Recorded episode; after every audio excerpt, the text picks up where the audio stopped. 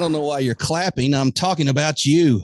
Was that Paul Washer speaking at the Southern Baptist Convention or what? If he was speaking to them, I bet he was speaking about them. because, man, Wade, as much as we usually start out with a little chit chat, the, the subject we have before us today is going to take up a lot of time. And, and I don't want to drag it out any longer than possible.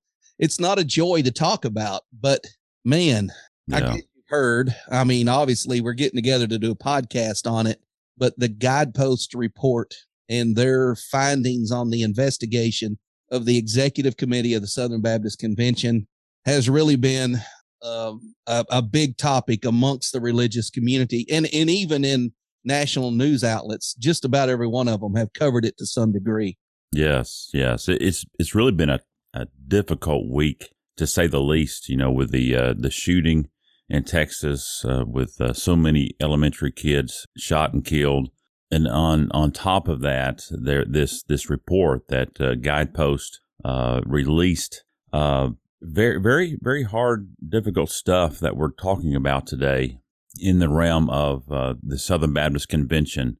And as you said, this this news broke and in every major media outlet that you could think of. A horrible testimony. Uh, if you could give our listeners maybe just a five minute breakdown of what this of this report talks about. Um, all right. The, the, the report came out of sexual abuse allegations that had been surfacing over and over and over in the convention over the last few years. And so the way the Southern Baptist Convention is structured is money goes from your offering plate if you are in a Southern Baptist church and it's sent through a thing called the cooperative program. The CP would take that money, uh, you would mail it to your local Baptist association. Or no, no, no. I'm sorry. Your your state Baptist convention. So in Arkansas, for example, we would send it to Little Rock. They would take about 45% of the money, use it in Arkansas for salaries there. And then they would send the rest to the executive committee. Once it goes there, it's divided out amongst all of the SBC institutions and entities. Goes to NAM, goes to the um, International Mission Board, the seminaries. And so the investigation is man, Wade, I'm on, I've got something in my throat. So that money goes to the state convention. From there, it goes to the executive committee who Mhm. basically funnels it out. And these things are all set. They're not making real financial decisions. They're handling the day to day stuff. Yeah. That committee, uh, you know, ensures the money goes where it needs to go. Then there is a set of trustees who are uh, appointed by a committee on committees who is appointed by whoever the president of that time is. And so it's a rotation. Each president is putting a few people on the committee. Each year, a few people from past presidents are rotating off. Mm. People were suffering. Women and some young boys were being abused by their youth leaders, by uh, pastors. Um, all sorts of people were committing, and and this is really on a really small scale. I mean, there's forty something thousand Southern Baptist churches. There's about seven hundred people they've suspected of doing something inappropriate. Out of forty two thousand churches over the course of twenty years, to have five or six hundred bad guys, that's really a drop in the bucket. So we're not saying the Mhm. SBC is a bunch of pedophiles Right. Right. But people would call the executive committee and say, Hey, my youth pastor touched me inappropriately. And they wouldn't ever call them back. And they wouldn't, Mhm. you know, they wouldn't, they wouldn't address them.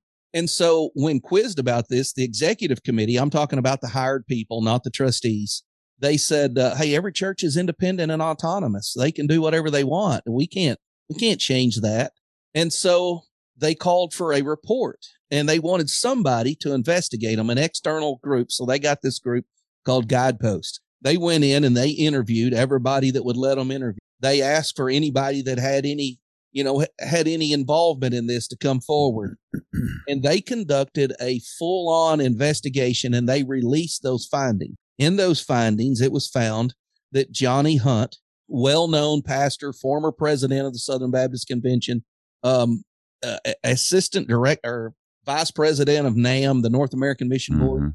He was found to have tried to initiate a a sexual relationship unwanted you know uh, basically advanced himself on another pastor's wife tried to Yeah. groom and seduce her for this that was probably the big bombshell that nobody had heard about. All the rest of it was stuff that people had known about, people had came forward and they were just being ignored. So I read a lot of this report and the, the real, I guess the, the real takeaway here is, man, it, it's just a gigantic entity and it, you're going to have some things slip through the cracks. But this report basically said it wasn't slipping through the cracks. It was just blatantly turning a blind eye to it, covering up things mm-hmm. that needed to be covered up, ignoring things that they didn't want to deal with, all for the sake of keeping the convention together. Yeah. Yeah. You know, the, the, the story about Johnny Hunt was, was very disappointing. Um, I always appreciated his, his sermons. Uh, I attended his Timothy Bar- Barnabas conference back in 2006, I believe it was.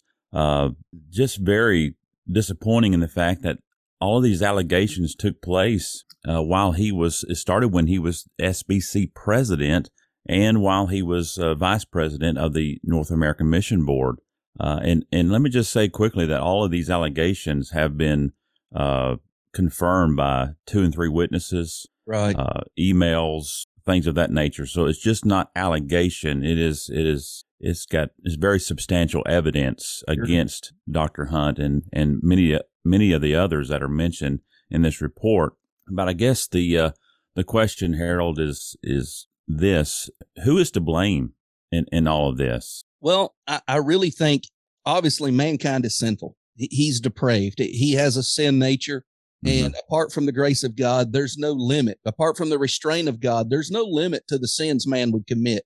So the, the ultimate blame is on the abuser. It's whoever that is abusing these boys, girls, other ladies. Those people are guilty, mm-hmm. but it's what you do with the information you receive that would then implicate others. And that's what we're dealing with, in my opinion. So people were charging the executive committee with being, you know, y'all should have fired these pastors. Y'all should have uh, terminated these churches. Well, the executive committee doesn't hire pastors. They don't, you know, they don't, this is beyond their realm. Right. But if I were to get information that somebody had sexually molested a, a young boy, I, I would have to, you know, be held accountable for my knowledge of that. And the executive committee is to blame in that they received in information and just didn't want to get involved. And I saw this morning a, a video of a, some thug on a subway, uh, train going around grabbing people by the hair, telling them to sit down, kicking the windows, pushing women out of the way. And I thought some man on that subway needs to go up there and put an end to this. If not mm-hmm. every man on the subway. Yeah. And I was just fumed that nobody told this guy to quit pushing women around. Mm. But I would be just as fumed at the executive committee that somebody had been abused and they found out about it and said, well, you know, that would make us look bad if we admitted this was a problem. Right. And so the executive committee is guilty for having knowledge of wrongdoing and not, you know, handling it. So they bear a burden of guilt, but mm-hmm. the greater burden is really on the church. The church, if they know this, if they know their pastor has done this, they have to make this, they have to make the right decision how to handle it. And I believe Tom Ascol, I think you were sharing with me, you know, Tom put out some stuff on Twitter that basically said, you know, there is a chain of command. Mm-hmm. If something is morally wrong, the church needs to address it. If something is legally wrong, you need to call the authorities. And so right. let's just put that scenario in play here. And it, I think it'll help people understand what's going on. At, at the church I, I pastored, one of the, the, the, the first pastor ever, the founder of the church, ran off with another woman. The internet was new back then. It was when Al Gore first invented it. uh, the internet was new, and the, uh, the pastor of the church had discovered you could meet women who were interested in discreet relationships over the internet. And so he was having this this affair that he had started on the internet back in the mid 90s and he was going and meeting this lady out of state and having an affair with her. The church happened to have a guy that worked at the phone company. That was back when everything on the internet was on the phone. Mm. and that guy looked it up and went my stars who's in missouri and why are you in your office at midnight talking to him mm. so it became public knowledge that he was having an affair with a woman in missouri. He left the church. He just left left his wife, his kids sitting on the front row, I quit and he he he left. Yeah. 25 years later, I get a phone call from a church in Illinois. What do you know about brother so and so? And I'm like, for real? And they said, well, it says the last church he pastored was there. That's just on his resume. I'm like, ma'am, did, did you know that he ran away with another woman? And she was like, I had no idea. I didn't know he was divorced. I said, he didn't put any of this on his resume. No. Okay. The next, I tell her the whole story. The next day, I get a phone call from this man. How dare you tell them? I said, buddy, I'm not going to lie. This is a moral issue. You left this church on bad terms long before I came, but I'm aware of it. It's not against the law to have an affair on your wife. It's not against the law to get a divorce. Mm-hmm. These are moral issues the church needs to be aware of and open and honest about. Now, Yes. if that takes place, churches ought to do their due diligence to figure out where this guy came from, why he left, what went on there. It, this just takes time, and churches don't do it. The other side of the coin is if if this was an underage woman or an underage man or boy, Mm-hmm. this is a legal issue. This is not a church we forgive them kind of thing. Somebody needs to call the cops. This guy needs to be investigated as a child molester. Or if this guy's raping grown women, same way. This is rape. This is not a, a matter of church um, preference. This is against the law. Right. And so churches failed to report sex offenders in order not to be embarrassed for what happened to cover face. The executive committee didn't want this stuff to go public to save face. Mm-hmm. And so they all blame, I mean, they are all to blame. And really, the Southern Baptist Convention at large is to blame because it has not taught the responsibility and role of a church. Churches in the convention, their ecclesiology, their study of the church is so deficient. They don't understand autonomy. They don't understand uh, responsibility and authority. And the reason being, if you were to recover in the Southern Baptist Convention a healthy church ecclesiology, a healthy understanding of church, you'd have to remove about, I don't know, 10 or 12 million non existent members who haven't attended any of your churches. That's right. And That's right. because they've turned a blind eye to that in order to get their numbers up, because they're trying to sweep bad things under the rug to keep the appearance of good, those chickens have come home to roost. Mm-hmm. And Yes. blame is on the church, the individual, and the executive committee for covering it up. Right. Right. And I think one of the reasons why there would be any cover up is because they're trying to protect, protect the system, protect the, the denomination and all of the money that is really, uh, that this denomination takes in annually. I, I was doing some research and I found that in 2019, 2020, uh, the churches, the S, Southern Baptist churches gave over $10 billion, Wow. billion dollars through the cooperative program. I, I had no idea it was that much money. $10 billion. And that's one year. That's one year. So that, that's just, that's crazy. Um, I doing, That's enough money cor- to corrupt somebody, you know it? Oh man, corrupt a lot of folks, you know. Uh, the North American Mission Board has $470 million just in assets alone. Wow. Out of that Almost a half a billion Yeah. dollars in assets. Yes, yes. And how's that broke up? Like, is that just all buildings or is that cash and buildings, investments? Out of that 470 million, 17 million dollars is cash on hand. Uh, another majority, another uh, part of that is in stocks and bonds and securities, real estate. Here's my question, Wade. Why does a mission agency need stocks and bonds? And I understand you need a little real estate to operate in. You need places to put people up when they travel. I got that. But why do you need investments if people were giving their money for you to, to plant churches in North America? Why are you trying to make money on your investments? I, I do not. Are, is this a business or is it, is this uh, Baptist? I, I'm, Yeah. I'm the point here. Yeah, it, that's a good question. And, and my question would, would be, what are you investing in that's making money? Um, No kidding. Yeah. So, uh, but yeah, it's operated, has to be operated like a business. You get that much money, you're going to have CEOs, you're going to have presidents and vice presidents and And that's how they justify the large salaries they pay their executive heads. Yeah. Right. Wh- What about the International Mission Board? I mean, NAM is a smaller segment of missions, and we're talking about just North America. International missionary uh, mission is the IMB is is global. Yes, yes. And and I was uh, I gave you the wrong numbers on that. Uh, the North American Mission Board total assets is 228 million. Wow. 228 million. The IMB International Mission Board is 470 million in total assets. Man, So I got those uh, entities uh, still, messed up yeah. there. if you put the two entities together and call it missions, there's three quarters of a billion dollars in cash, stocks, bonds, and buildings. hmm Yes, and that's not counting um, all, the seminary, uh, at Southern Baptist seminaries. There's five of those. five of those, all those buildings, all, all the real estate.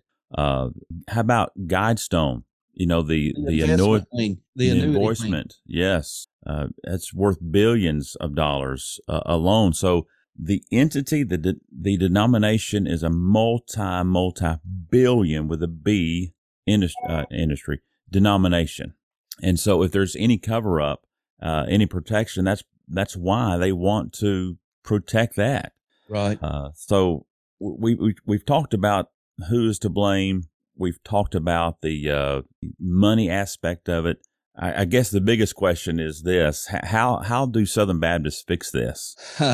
well, uh, you know, if we had the answer to that, we would probably we should probably run for president. You know, I- let's let's just talk about what the two guys that are the front runners for president. I think there's three guys running, but I haven't heard anybody talk about candidate number three. Ross Bro. So- Yeah, Ross Perot. That's right. He's the conservative buster. Um, let's talk about Tom Ascol and Bart Barber. Now, Tom put out a post the other day that basically said, "This is tragic. This is horrific. Uh, the trustee system is broken, and we've got to we've got to make a change." And I would say, if you elect Tom Ascol, you are making some sort of a change. Tom is a very upstanding guy. You and I have a real high view of Tom Ascol. yes. Bart Barber comes out and says uh, he writes a much more polished piece of work. I mean, it's much bigger. Tom tweeted his out in like five tweets. hmm Bart writes a full Yeah. page, and right. but I've found that you know when I look at Bart and I, I just I just view him. It, it's the typical. It's kind of like the uh, it, it's the Joe Biden approach. Hey, it's gonna be all right. I'm Joe Biden. I'm gonna come in. We're gonna fix this. It's no big deal. Hey, Build back better. Yeah, we're gonna build back better, brother. Hey, listen, Corn Pop was a bad dude. I mean, it's Yeah. it's, it's it's incoherent, but it's not bad. And so Bart Barber comes out and says, "This is wrong. I love survivors. I feel guilty myself. I should do more. We're gonna do better." Yeah. Yeah. I just saved you reading an entire page from Bart Barber. hmm That's what he said. We're just gonna do better. We're gonna say we're sorry, and we're gonna do better. Here's the problem that I see, and I'm on the outside looking in. I'm not in the convention. You're not in the convention. We've been in Right. the convention. Both of us have pastored Southern Baptist churches, Mhm. plural, multiple. We know how it works. You can't just change the name of the guy that's the president and expect the problem to be fixed. Right. You can't just come out and say, "Oh, well, we're going to elect Tom Ascol and and he's going to fix it." It doesn't work that way. Look look at President Trump. You know, Trump was gonna he's gonna make America great again. You know what Trump did? He he just showed everybody how far in the toilet America already was. Right. He was unable to lift it out of the swamp because when he got up there, he realized both sides of the coin hmm just as bad. The Republicans didn't get behind him. Right. They sat on their hands. Then they lost the House and the Senate. What do you think's going to happen if Tom Ascol is elected? Do you think that people are going to just throw down their ties to a $10 billion organization with, with three quarters of a billion dollars in, in mission money and assets sitting out there and go, well, Tom's in, it's over. Sorry, Mhm. guys, take your church and go home. It's not, Yeah. people are not going to lay down their guns because you've elected somebody. If you elect Bart Barber, nothing's going to change. If you elect Tom, nothing's going to change. And I'll tell you why. Tom says the Southern Baptist Convention, and I'm paraphrasing what he said, but he said it multiple times. The Southern Baptist Convention's a big organization. They're they're designed to move slowly. They're not designed to move quickly. They're, it's it takes 20 years to turn this around. Well, what happened about 20 or 30 so odd years ago? We had a conservative resurgence. Mm-hmm. How'd that work out? Yeah. It, it didn't. That's the problem. We we elected conservative president after conservative president after conservative president.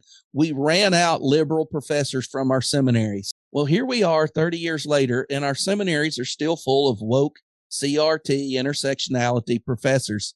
I was talking to a pastor this week from the the uh, BMA, the Baptist Missionary Association, not affiliated with Southern Baptist. And I, I, said, "What do you think about what you're seeing?" You know, I mean, I have my opinions. I talked to several pastors this week. He said, if your convention has to have a 10 year revival or 20 year revival where there has to be a big knockdown, drag out, and a complete and total reform, and we're going to turn it around, and, and that goes on about every on a 10 year cycle. He said, there's something wrong with your convention. Mm-hmm. Wade, I think that is exactly it. You're not going to fix this with a trustee system. Yeah. President is not going to appoint a committee and the committee is going to appoint people to boards and trustees. And over time, they're going to put good people on the boards and bad people are going to be voted out. And here's why that's a problem. There's $10 billion a year cycling through there. Money and power corrupt good people. Mm-hmm. King yes. David was a great king until he got a palace for himself and wives for himself and peace on his borders. And he's fooling around with Bathsheba and has Uriah killed. Right. Right. That's what's happened in the Southern Baptist Convention. Good people have risen to power in the convention, but that kind of money, that kind of power, that kind of, of influence corrupts good people. Mm-hmm. So how do you, how do I think you fix it? I don't think you can. I don't think people are going to just throw their hands up and walk away from a $10 billion a year organization. Yeah. And it may not be because they're they're after money, Wade. It may be because they're after influence. They get interviewed on CNN. They get, you know, they get published in the Washington Post. Mm-hmm. It, it's it's such a big entity. You can't just expect, well, we got a few new trustees. It's all okay. Yeah. Well, maybe the way you fix it is you take names like uh, Paige Patterson and Johnny Hunt's uh, dorms and auditoriums, take those names off. How, how, what about that? Would that work? well, you're, you're pointing out, I, I know exactly what you're doing. Here's what happened. Okay. So in the report, Paige Patterson covered up a Dr. Gilyard, And I, I don't know Dr. Gilyard much about him. I, I really could care less, but Dr. Gilyard had ended up with like 44 counts of sexual abuse against him over the course of his ministry as a seminary professor and as a pastor. He ends up going to Florida and getting arrested and convicted of two counts of having sexual contact with underage minors. Okay. All the time building up to this, Paige Patterson was hiding, you know, and telling people, uh, Dr. Gilyard's a good man. Don't believe any of that's not true. And Patterson knew it was true. Everybody knew it was true. Mm. Here's the interesting thing to me Gilyard goes to prison for sexual abuse, gets out of prison, ends up pastoring a Southern Baptist church. How how how is a church so stupid that they hire a sex offender who's registered right out of prison back into mm-hmm. the pulpit? Is that mm Patterson's fault? No, that church is dumb. Right. So Patterson covers that up. Hunt, meanwhile, is having affairs with women. He's running around with Ravi Zacharias. They've got a Ravi has a, a health spa in Georgia and and uh, Johnny Hunt's going there. Well, now that Ravi Zacharias died, all these women come out and said they're trafficking women through this health spa. And mm. it's like Epstein's Island. Well, who's going? It's not Bill Clinton, it's Johnny Hunt. Yeah. Johnny yeah. Hunt looks really bad right now. Yes. I don't disagree with that. Uh, but fast forward to what you're talking about. Danny Akin is the president of Southeastern Baptist Theological Seminary, one of the five Southern Baptist seminaries, he comes out and says, uh, I've decided that we're not, we're going to take down Johnny Hunt's name from the Johnny Hunt Hall or dorms or whatever. And, and we're going to take down Patterson Hall. We're going to change the name of that. And I've, I've made this decision. And then in October, the trustees are going to, uh, approve that. Mm-hmm. Whoa, time out you made this decision now and you made it all public and everything's been told what you've done and the trustees are not coming in until October. So are you just expecting them to rubber stamp what you've already done? Hmm. if the trustee system is these guys oversee what's going on, how can you expect these trustees to come in and disagree with you when you've publicly committed them to following you? Right. You, right. You, and, and so in this report, this was one of the things that was clearly recognized. The committees, they interviewed the people that served on this, you know, this appointed committee, and they said, look, we were just coming in and, and it's confusing. They're executive committee trustees, and then there's an executive committee. The committee is paid people that work for the Southern Baptist Convention. The trustees are appointed people who come in and kind of oversee it as a board. Mm-hmm. The trustees would come in and they all said, We felt like everything had been decided. We were just to show up and rubber stamp it. The committee had already decided what they were going to do. Most of the, the trustees had no idea that the sexual abuse things were coming across their desk. They were they never heard them because mm-hmm. the committee decided what they could and couldn't see. This is why you're not going to fix this with a trustee system. Right. The trustees are working for the committee, not for the convention. Mm-hmm. And, and, the Southern Baptists have always said, well, the headquarters of the Southern Baptist Convention is the local church. I pity your ignorance if you really believe that.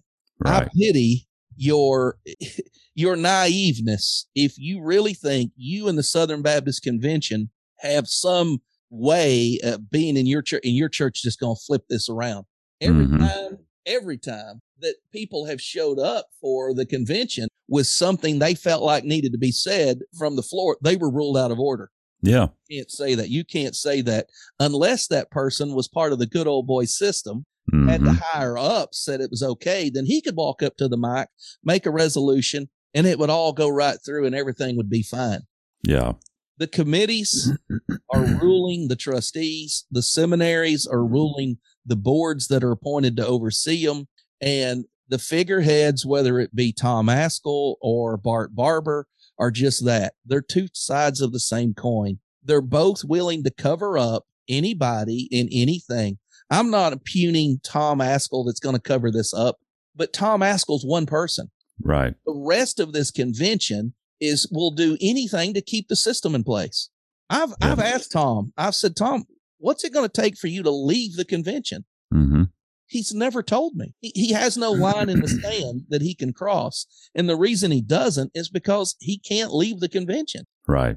If you're so attached to something you can't walk away from it, you really can't can't serve it. Sure. You can't lead it as you should. Yeah. Uh, if if you can't walk away from the church you pastor, if if it's you know on fire and going downhill and you can't turn it around, if you're not willing to say I've done all I can, I need to go somewhere else, you're never going to lead that church. You're just going to continue to go along to get along. Mm-hmm. And that's Yeah. what we've seen in the executive committee. That's what we'll see if they ever investigate NAM.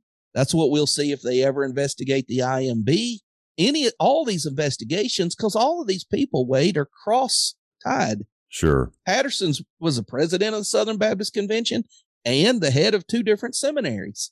Yes. It's man, it's it's just uh it's like trying to figure out what's wrong with a with a honeysuckle thicket. The vines grow in every direction. Right. Right. And and you said it. Power and money corrupts. And uh, a lot of these uh, folks who were involved in these these uh, sexual uh, relations were were in power, and and it's very very difficult to, even fathom. But you know, the Apostle Paul told Timothy in Second Timothy chapter four and verse sixteen, he said, "Take heed to yourselves or to yourself." In other words, pay attention to yourself. Uh, keep watch over yourself and your doctrine. And, and that's where I, I would say to any pastor listening, or to any lay church member that if it could happen to Johnny Hunt or Paige Patterson, uh, these, uh, you know, tremendously used men, right? Um, it can happen to, to, to me. It happened to you. Yeah. Pay attention to yourself. You know, one of the things I want to say, I grew up in a Southern Baptist church from the time I was in about the seventh grade on. I was always a member of Southern Baptist church. I grew up hearing about a man named Judge Paul Pressler. And I, Mm. I mean, he was the great stalwart of the, the conservative resurgence. And, you know, we owe a lot of gratitude to him. Well, come to find out, Judge Paul is, uh, currently in a, a lawsuit because he's abused teenage boys and he's a child molester. Wow. And this is not the first accusations made against him. These accusations go all the way back and through and during the conservative resurgence. And everybody in the conservative resurgence, which we would look back and say, those were the good guys, they all turned a blind eye to Judge Pressler's mm. sexual problem in wow. order to keep him in power and keep things going. When you are willing to overlook sin and you are willing to, to, to, to not, and, and this is probably why I think it's condemning. It's one thing. And, and, and I would say Tom Ascol, if he knew this, would say that's wrong. That's wicked. But there comes a point in time where you can only say that's wrong and that's wicked so many times and stay there mm-hmm. and not right. fix it. Yes. And whoever, whoever is elected as president, if you genuinely want to fix this, you need to come up with another system of government. How you're going to funnel $10 billion through the local church, I don't know, but the flow is reversed. It needs to run through a local church, not mm-hmm. local churches running it through a committee that is up, that is under the check of trustees who are appointed by a committee who are appointed by an elected president. That's asinine. Yes. That's why we're yes. in the shape we're in. As a, uh, when we look at this, that's why these reports are coming out. It's going to take more weight. It's going to take way more than just electing Tom Ascol. And if I were Tom, and I, I mean, I have nothing but the best thoughts of Tom, hmm.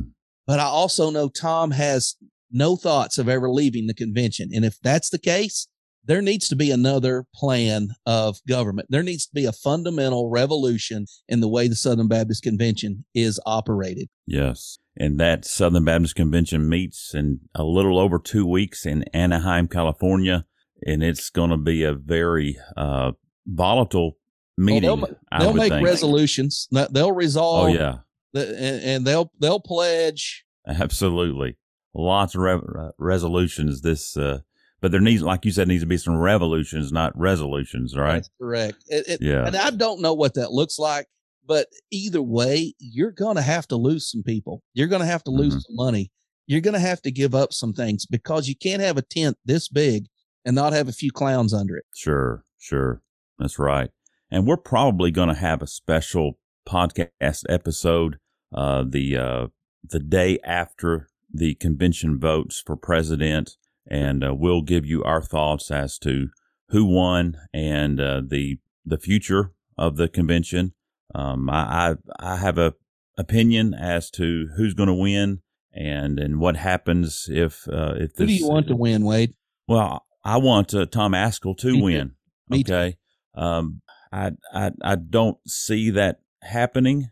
Uh, that doesn't make you real like, oh boy, Tom's going to get in. It's all going to be fixed. Right, right.